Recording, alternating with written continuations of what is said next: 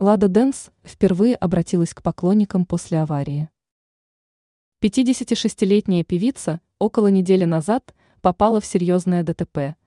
Известно, что после аварии она не смогла передвигаться самостоятельно, ей потребовалась помощь медиков. Вокруг состояния знаменитости было много слухов. В СМИ несколько дней назад появилась информация, что состояние звезды ухудшилось. Но вскоре стало известно, что это не так.